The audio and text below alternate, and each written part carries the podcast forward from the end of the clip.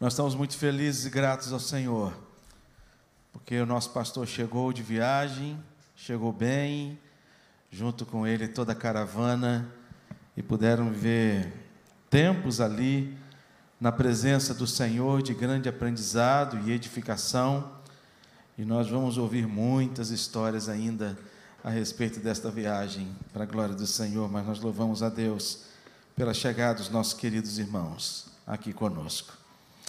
Queridos, eu quero convidar você a abrir sua Bíblia no texto de carta de Paulo aos Filipenses, no capítulo 4, versículo 1. Carta de Paulo aos Filipenses, capítulo 4, versículo 1.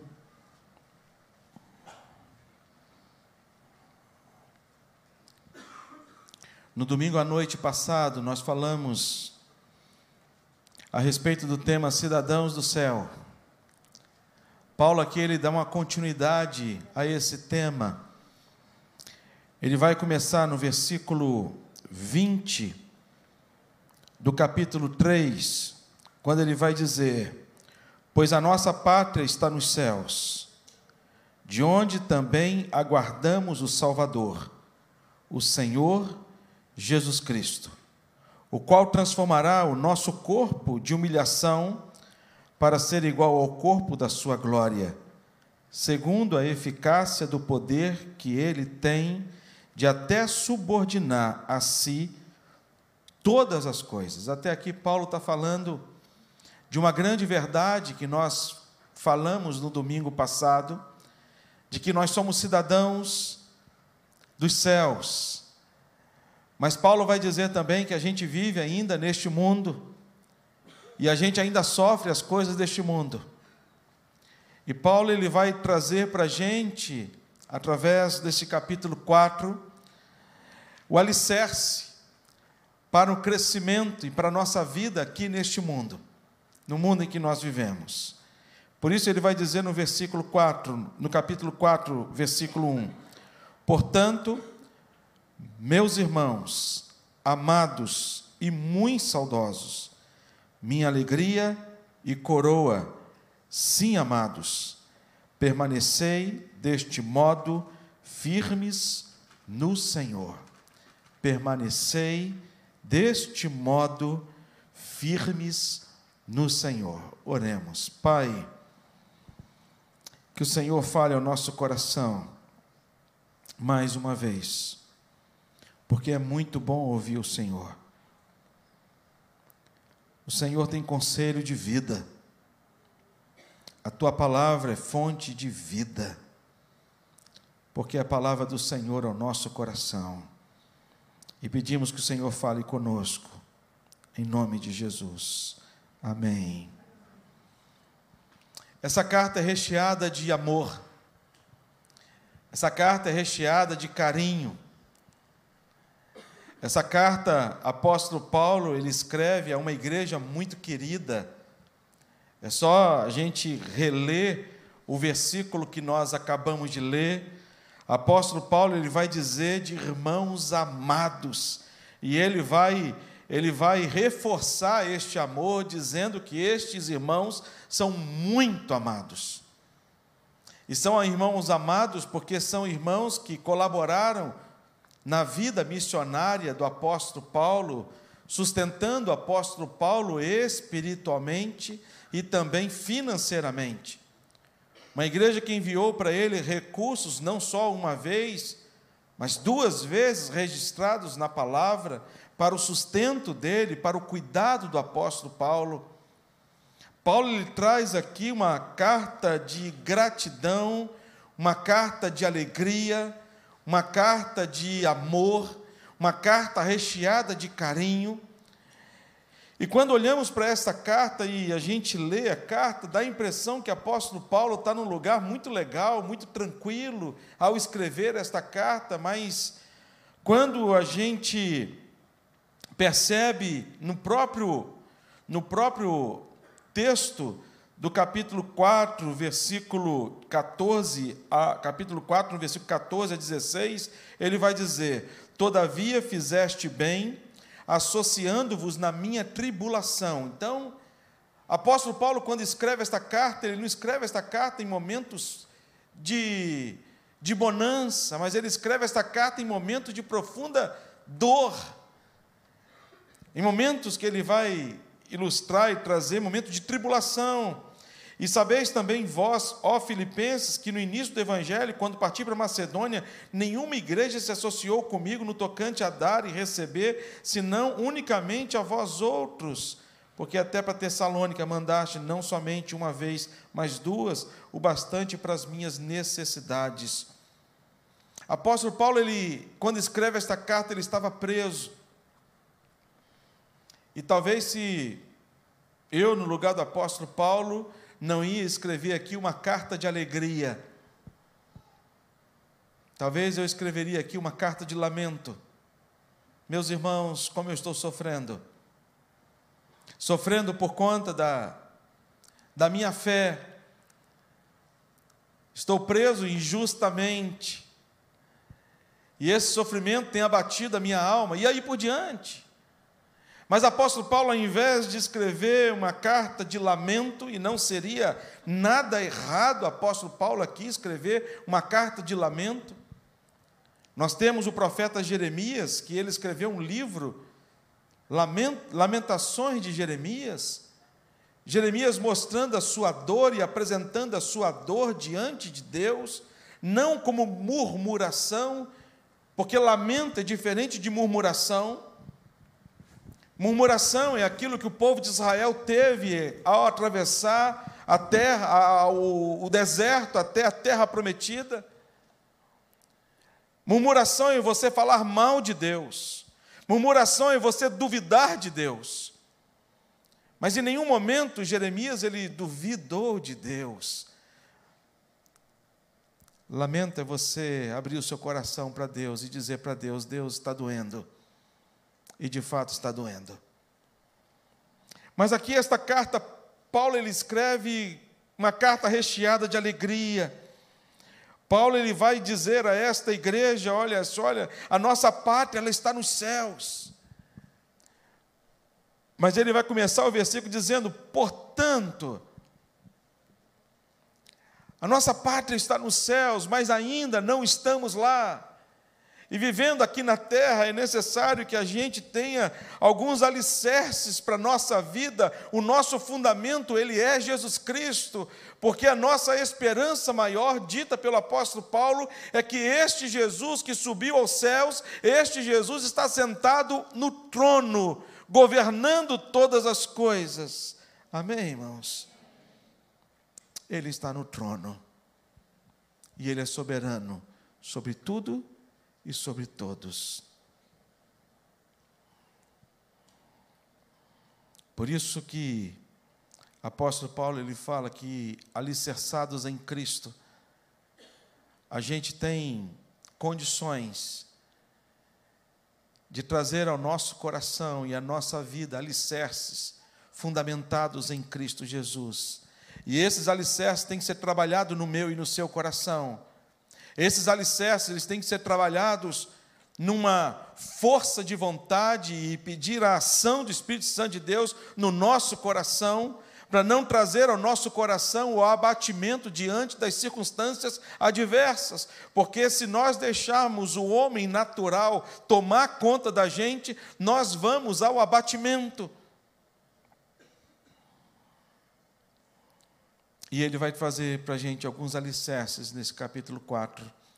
E o primeiro alicerce que ele traz para a gente é o alicerce da unidade, quando ele traz aqui no versículo 2 e no versículo 3, principalmente no versículo 2, quando ele vai dizer: Rogo a Evódia e rogo a Sintique que pensem concordemente no Senhor. Havia um problema na igreja de Filipos entre duas irmãs. Paulo, ao escrever esta carta, ele não recomenda a liderança da igreja que excluísse essas irmãs. Apóstolo Paulo ele traz uma palavra à vida desta igreja, ensinando a esta igreja que igreja é um lugar onde podemos pensar diferente. Igreja é um lugar em que podemos ter gostos diferentes. Igreja é um lugar em que podemos falar de forma diferente, cada um aqui tem o seu sotaque. Algum, a maioria aqui, sotaque carioca, arrastado. Outros com sotaque mineiro. Outros com sotaque capixaba. Outros sotaques nordestinos. E é tão lindo a gente ver uma igreja cheia de sotaques. Igreja é um lugar em que podemos agir de maneira diferente. Mas Paulo ele vai chamar a atenção que a igreja é um lugar em que temos que trabalhar em unidade diante de um só propósito. Podemos ter as nossas diferenças, e nas nossas diferenças é que está todo o processo da evolução do trabalho da igreja, porque se todos nós fôssemos iguais e fizéssemos as mesmas coisas,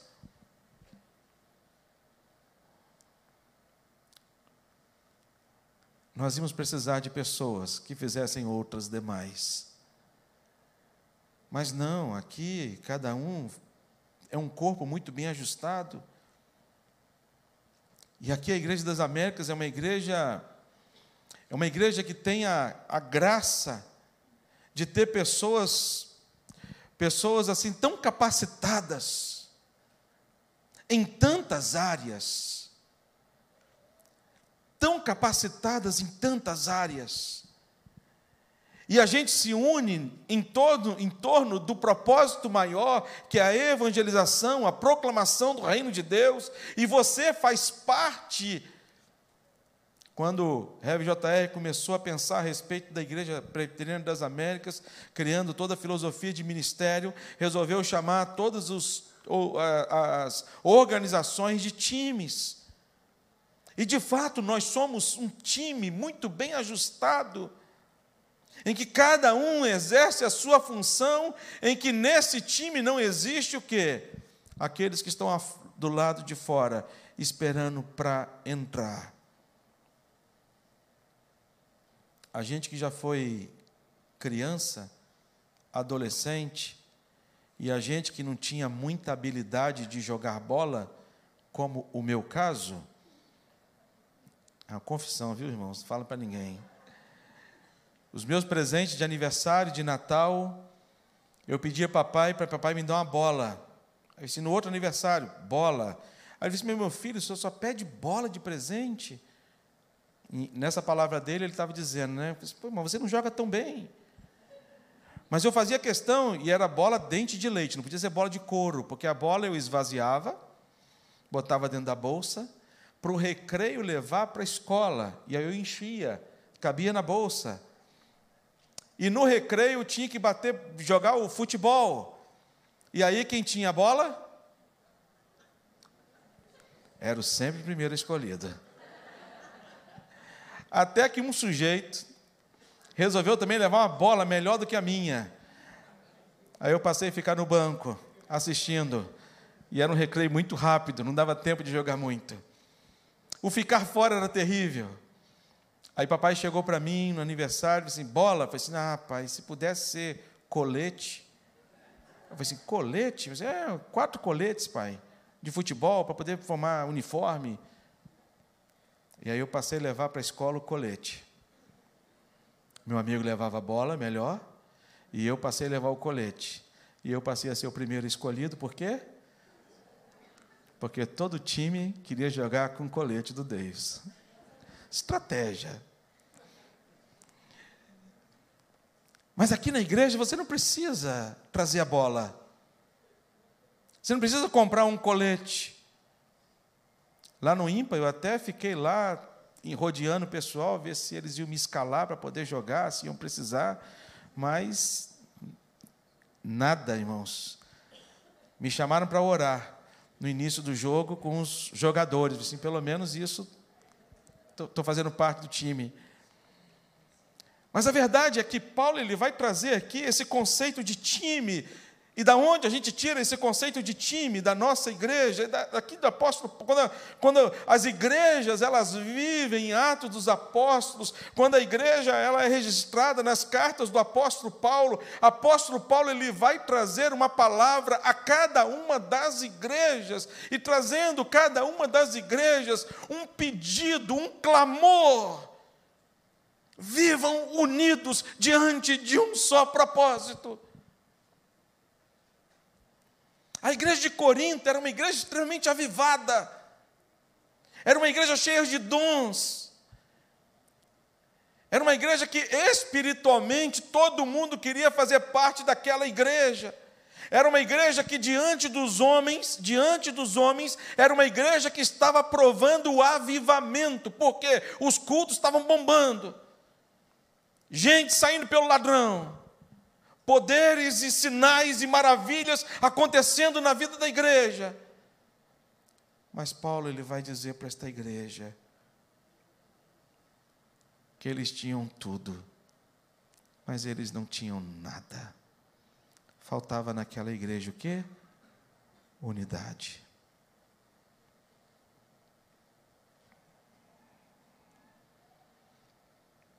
A desunião traz consequências terríveis.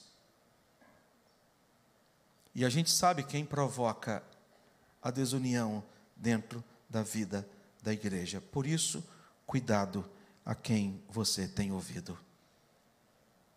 A voz do Espírito Santo de Deus para mim e para você, Ele sempre está dizendo para mim e para você: olha, é, rogo a Evódia, rogo a Sintique que pensem concordemente no Senhor. Não é que não vão pensar iguais, não. E apóstolo Paulo, ele vai chamar a liderança da igreja, ele vai chegar ao seu a ti, fiel companheiro de julgo, também peço que auxilies, pois juntas se esforçaram comigo no Evangelho, também com Clemente e com os demais cooperadores meus, cujo nome se encontra no livro da vida. Apóstolo Paulo vai dizer: essas irmãs, elas são fundamentais.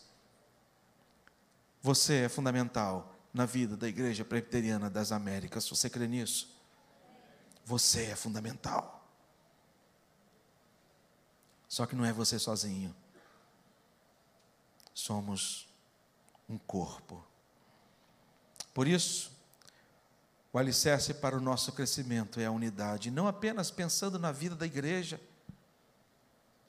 Não apenas, Paulo aqui não está querendo resolver um problema na igreja para poder esse problema não crescer. Paulo não está criando aqui, Paulo não está pensando na igreja como um todo. Paulo não está preocupado aqui em trazer uma, uma, uma, um racha na vida da igreja por conta dessas diferenças de, de, de, de, de relacionamento, mas Paulo aqui está pensando nessas duas irmãs, no amor que ele tinha por essas duas irmãs.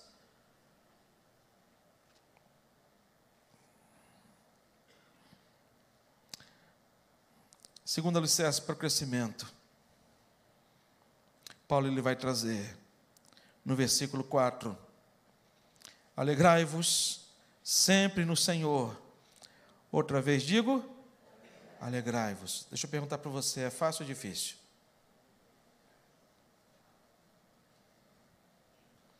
Se eu perguntar aqui, quem quer ser feliz? Todo mundo. E a outra pergunta é: quantas vezes nós deixamos que a tristeza abata o nosso coração? Paulo está falando de uma alegria que tem como fonte o Senhor. Paulo não está falando de uma alegria que o mundo fala, e é muito perigoso a alegria que o mundo oferece. Porque a alegria que o mundo oferece é uma alegria associada a quê? A prazeres. A sociedade que a gente está vivendo hoje, não apenas hoje, mas Satanás ele sempre colocou isso. A sociedade está dizendo para a gente, o mundo está dizendo para a gente, seja feliz. O mundo está dizendo para a gente, o que importa é a sua felicidade. O mundo está dizendo para a gente, busque a sua felicidade. A despeito das pessoas. E tudo Interessante que a felicidade que Deus nos traz através de Cristo Jesus e a presença do Espírito Santo dele é uma felicidade fundamentada numa alegria diante de uma de uma convicção e de um contentamento que traz ao nosso coração forças da gente ser feliz em todo tempo não é que a gente não vai chorar. Eu não posso falar. Não posso ver uma noiva entrando no casamento. Se ela chorar, eu. Caramba. Ainda mais quando é minha filha. Sabe, ele não está falando que a gente não pode chorar. Mas ele está falando de uma alegria, e essa alegria é uma alegria que vem do Senhor, não uma alegria que vem dos prazeres. Porque quando a alegria ela vem dos prazeres e ela vem, ela vem do mundo, ela não te sacia por completo. É apenas uma alegria passageira. E quantas pessoas vivem, vivem com doses de alegria passageira diante da satisfação dos seus próprios prazeres. Essa alegria não cabe a gente. Essa alegria não é para gente.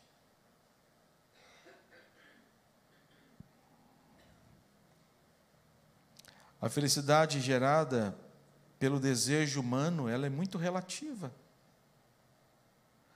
Porque aquilo que traz alegria para você pode não trazer alegria para mim. Se alguém vier te entregar uma uns doces de chocolate, isso vai causar no seu coração uma profunda alegria. Se alguém me trouxer um chocolate, eu vou olhar e Assim, vou, vou, ficar feliz. E eu falei assim: vou levar minha esposa, porque eu não gosto de chocolate. Se a gente, se a gente for no sertão e pegar um carrinho aqui de doação, surradinho, a gente levar lá para o sertão, e chegar lá no sertão, bater palma numa das casas lá do sertão, chamar uma daquelas crianças, Falei assim: olha, vim aqui trazer um presente para você, precisa nem brilhar. E a criança vai olhar aquele carrinho, surradinho. Falei assim: meu Deus, que maravilha.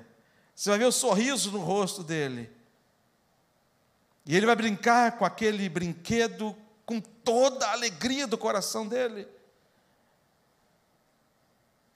Se a gente pegar esse mesmo brinquedo, entrar aqui nos condomínios desse da Barra, que a gente não vai conseguir entrar. Encontrar uma criança aqui na barra, falei assim: olha, vim te trazer um brinquedo. Ele vai perguntar: um iPhone 17? Disse, não, esse brinquedo aqui. Porque para ele satisfazer ele, tem que ser o que ainda vai ser lançado. Porque o que já tem na loja já não satisfaz mais ele.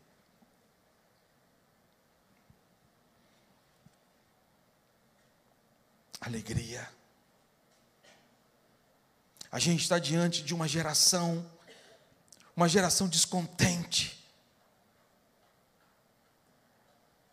Nós criamos os nossos filhos.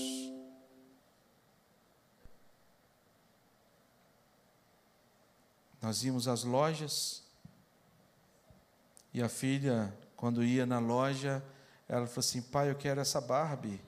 Eu falei assim, minha filha, você já tem três Barbies lá em casa? Eu falei assim, não, mas essa aqui, borboleta, eu não tenho. E eu louvei muito a Deus, porque abriram as lojas de 1,99. Quando veio meu filho, eu falei assim, pai, eu queria esse Hot Wheels. Meu filho, você tem? Assim, mas esse eu não tenho. Ele não se contentava com aquilo que ele tinha em casa. Nós temos uma geração que não se contenta com aquilo que possui ou que recebe. Nós temos uma geração que não é feliz, ou, se é feliz, é feliz por um espaço tão curto. Porque quando lançam o próximo, a felicidade dele já está fundamentada no próximo e não naquele que ele tem, porque aquilo já é ultrapassado. Imagina na relação com Deus. E Deus ele vai dizer para a gente que o alicerce para o nosso crescimento, ele está na nossa alegria, e a alegria no Senhor significa que não significa que Deus vai te dar tudo o que você quer. E sabe por que, que Deus não vai te dar tudo o que você quer? Porque Deus sabe que você não pode ter tudo o que você quer, que vai ser prejudicial para a sua vida. Eu louvo a Deus, porque Deus não ouviu todas as minhas orações. Aliás, ouviu e me disse não.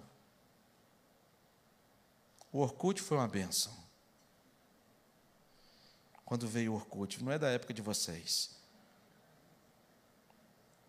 Mas eu lembro quando eu era adolescente, eu falei assim, Senhor, meu Deus, estava namorando uma menina, e falei assim, meu Deus, eu vou casar com ela, Senhor, que seja ela em nome de Jesus. Veio o Orkut. Recebo lá uma solicitação, fui lá e eu vi.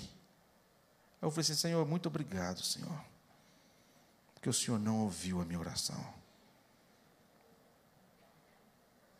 Tantas coisas que a gente pede para Deus. Alegria. Mas ele vai dizer ainda mais: alicerce para o crescimento não é apenas, não é apenas a, a unidade, não é apenas a alegria, mas ele vai dizer que o alicerce para o crescimento é a confiança. Por isso ele vai dizer para mim e para você: não andeis ansiosos de coisa alguma, em tudo, porém, sejam conhecidas diante de Deus as vossas petições, pela oração, pela súplica, com ações de graças. Confiança. E para termos confiança, nós seres humanos, para gente, para a ansiedade ela não bater ao nosso coração, Deus ele traz aqui três, oferece aqui três antídotos para a gente combater a ansiedade. E a primeira coisa, primeiro antídoto contra a ansiedade é a oração. Ele vai dizer: Não andeis ansiosos de coisa alguma, em tudo, porém, sejam conhecidos diante de Deus as vossas petições pela oração. Se tem um antídoto contra a ansiedade, é a oração. E nós devemos buscar e experimentar antes de buscarmos qualquer outro tipo de recurso. Não que não existam outros tipos de recursos. Se você está sofrendo depressão, a depressão é uma enfermidade, e você precisa procurar especialistas, pessoas capacitadas para poder trabalhar. Mas aqui ele está falando de uma ansiedade no coração. E ele vai dizer para a gente que essa ansiedade ela é tratada através da oração. O segundo antídoto que ele vai dizer para a gente é a fé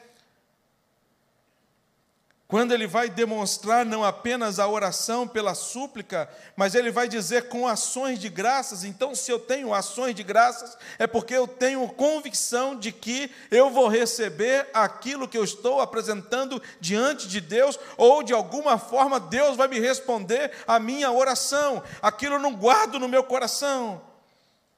A gente aprende como salmista, o salmista no Salmo capítulo 3, no versículo 5, ele vai dizer: De manhã eu oro ao Senhor e de manhã eu apresento a minha oração ao meu Deus e eu fico esperando. E que, de que maneira a gente fica esperando?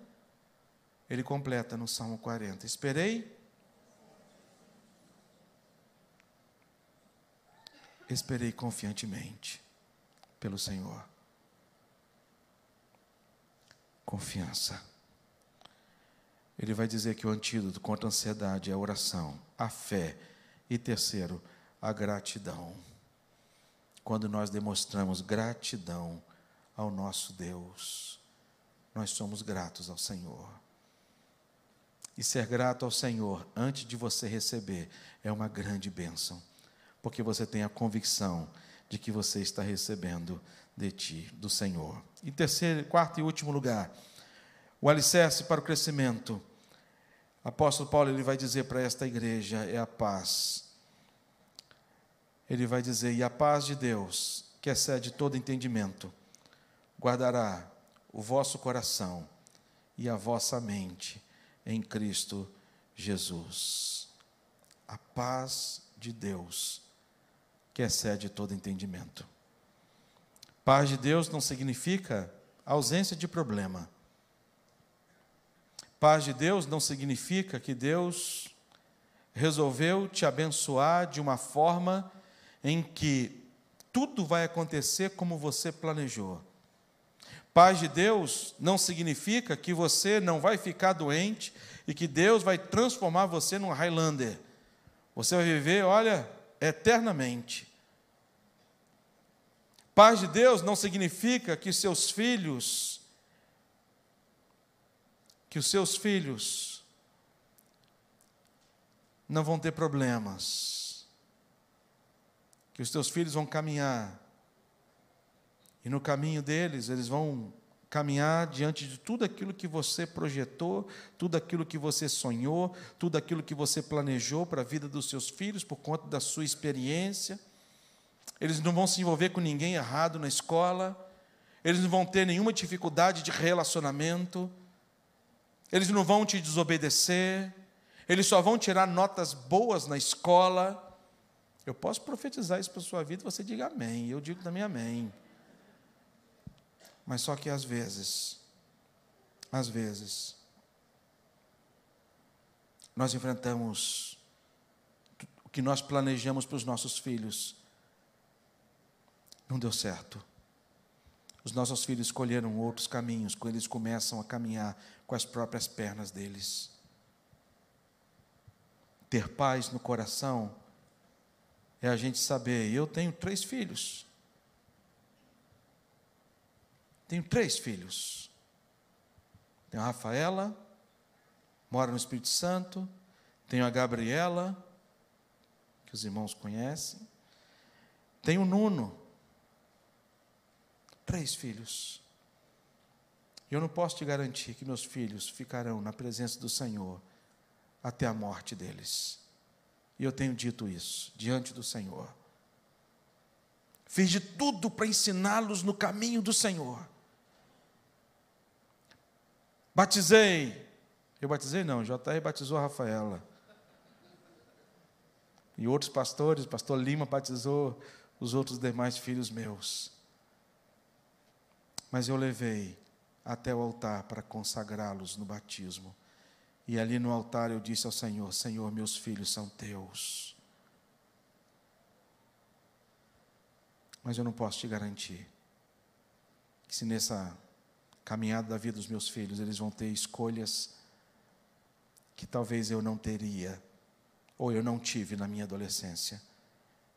Mas uma coisa eu sei: a história deles com Deus continua sendo uma história onde Deus continua sendo soberano sobre a vida deles e não eu. Paz é isso. Paz é saber que os nossos filhos, a despeito da onde, de, do local em que eles estão vivendo, a despeito das escolhas que eles tomaram, são filhos da promessa e são filhos do Senhor, e os olhos do Senhor e as mãos do Senhor não vão sair sobre a vida dos nossos filhos. Paz é isso. Paz é saber que a sua empresa está enfrentando dificuldades, mas você sabe que Deus está no controle de todas as coisas e que tudo que está acontecendo, Deus tem um propósito, e o propósito de Deus é para que o nome dele seja glorificado. É mesmo que você receba um exame, resposta de um exame, e a resposta desse exame não é o que você esperava ter. E aí vem no seu coração, mas Senhor, por que eu? Quando minha mãe teve as duas vezes a resposta do câncer dela, é inevitável perguntar para Deus. É inevitável. Da primeira vez que minha mãe teve resultado, eu tive que sair de Vitória para Cachoeiro, Tapemirim, 140 quilômetros. Uma viagem que faço rápido. Eu tive que ir parando em vários postos de gasolina para poder chorar, para poder enxugar. E olha que eu não sou de chorar, eu sou firme. Eu falei assim: não, não posso chegar em casa com esse olho vermelho. Eu tenho que dar força para minha mãe. Aí eu parava, andava um pouco, andava alguns quilômetros e vinha na cabeça, parava o carro. Eu disse, oh meu Deus, não posso chegar assim. Levei quase três horas e meia. Papai, quando teve Parkinson e Alzheimer, eu saía todas as vezes de Vitória para visitar os meus pais, toda semana, orando a Deus, para Deus curar o meu pai. E eu chegava com a expectativa de chegar lá em casa e ver papai curado. Papai parando de tremer as mãos. Na expectativa de ver papai em pé. Mas eu chegava lá. Uma vez eu, mas eu orei muito. Foi uma, uma vez que eu fiz sete dias de jejum em favor disso. Senão Deus vai curar meu pai. Eu vou provar isso. E no sétimo dia de jejum, consagrei o jejum e fui para lá, para Marataízes. Papai já estava orando em Marataízes, feliz da vida, com fé, agradecendo a Deus que Deus tinha curado papai. Quando eu cheguei lá em Marataízes, na casa de papai, achando que encontrava papai em pé, eu encontrei papai deitado numa maca. E eu cheguei no quarto, e papai, na, no Alzheimer dele, ele fazia cultos. E ele falou assim: Você não percebeu que está atrapalhando o culto? Eu disse, ah, pai, desculpa. Eu falei assim, senta. Eu falei assim, sentei. E papai pregou para mim. A minha graça te basta. A minha graça te basta. Foi a pregação do papai. E eu sabia que era Deus falando comigo através do papai. E aquilo deu uma paz no meu coração. Eu falei assim: Deus, se eu quiser curar, o Senhor cura. O Senhor é Deus. Mas eu peço ao Senhor que o Senhor me dê paz. E Deus me deu paz. Em ver o papai e saber que papai foi levado pelo Senhor e Deus deu paz e consolo ao meu coração em saber que Ele mora com o Senhor. Alicerce. Alicerce. Sabe, irmãos, o alicerce para o crescimento é a unidade. E a unidade não é apenas a, tão somente para a gente não ter e essa unidade, eu, reverendo Averaldo, nós pregamos aqui. Os presbíteros da nossa igreja falam a respeito da unidade. Não é para poder a gente cercar a igreja e não ter problema, para não ter divisão para ninguém. Não. Quando o time de adoração da nossa, time de adoradores da nossa igreja cantam que somos de fato um, é para poder pregar para cada um de nós que nós somos um. E não para poder, sabe, fazer a nossa igreja conhecida ou então trazer uma, um, um orgulho espiritual para a nossa igreja. Não, não é isso não. Nós pregamos sobre unidade e nós vivemos a unidade. Sabe por quê? Porque a unidade faz bem para você. A unidade faz bem para você, você precisa desta unidade. Por isso pregamos a unidade. Porque a unidade é a marca da igreja.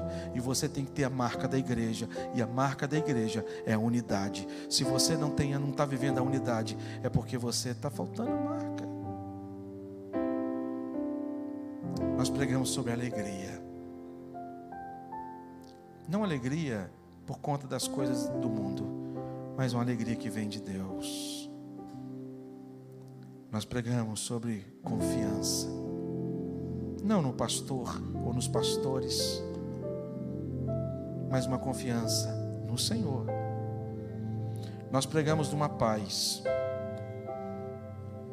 paz que não é ausência de problema,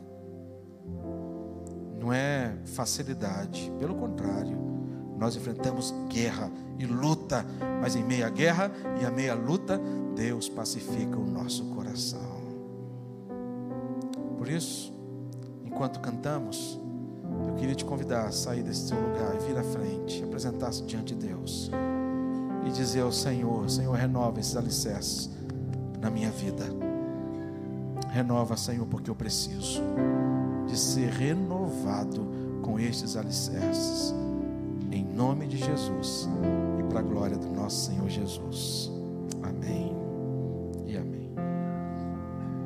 Somente o Senhor pode prover, através da ação do Santo Espírito, o fortalecimento necessário para as nossas almas.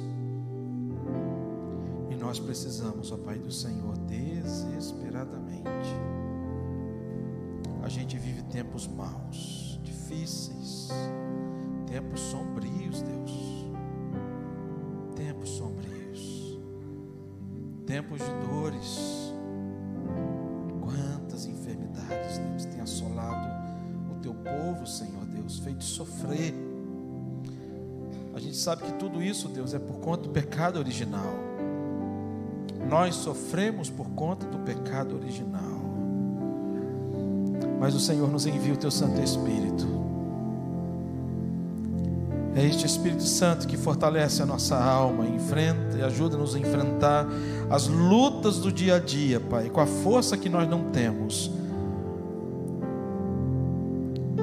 somente pela tua graça. Por isso pedimos a Deus, dá-nos a unidade, dá com que possamos ser bênção um na vida do outro Dá com que possamos viver uma igreja, Pai, que viva de fato e de verdade o amor a cada dia, o amor que vem do Senhor. Dá com que possamos viver o perdão, a reconciliação. Ó oh, Deus, dá com que a alegria do Senhor, que seja a nossa força, em nome de Jesus. Nosso maior motivo de alegria é o Senhor por tudo que o Senhor fez, está fazendo e ainda fará por nós. Nossa alegria por conta da nossa esperança num Deus que voltará para nos buscar. Alegria que toma o nosso coração em saber que a gente não é desse mundo aqui, a gente está só de passagem. Alegria em saber que nada se compara à glória que nos está revelada em Cristo Jesus alegria. E isso ninguém pode roubar do nosso coração. Pai, que a paz do Senhor, que excede todo entendimento, guarde o nosso coração e a nossa vida em Ti.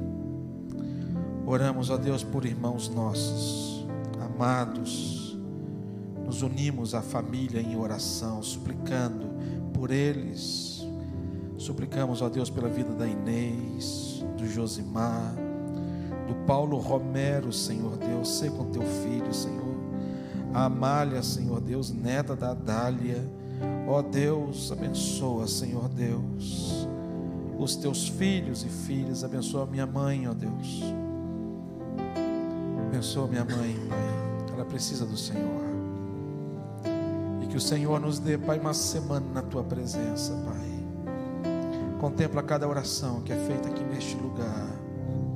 Contempla cada oração que é feita aqui neste lugar.